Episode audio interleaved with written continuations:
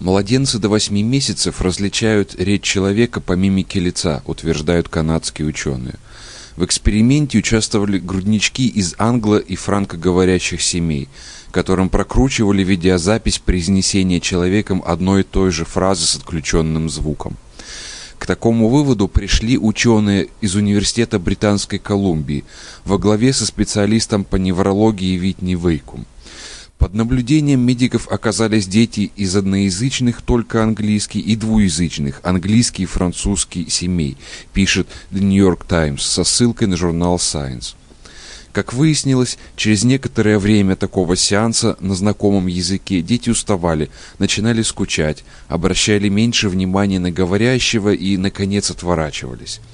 Однако, когда ученые включали другую беззвучную запись, на которой тот же человек произносил те же слова, но уже на ином, незнакомом им языке, внимание малышей восстанавливалось. Они вновь начинали увлеченно наблюдать за происходящим на экране. Тем не менее, ученые пришли к выводу, что с возрастом эта способность утрачивается, поскольку описанная реакция наблюдалась только у 4-6 месячных детей, но не у 8-месячных. Они просто теряют по достижении определенного возраста ту восприимчивость, которая свойственна младенцам, говорит Вейкум.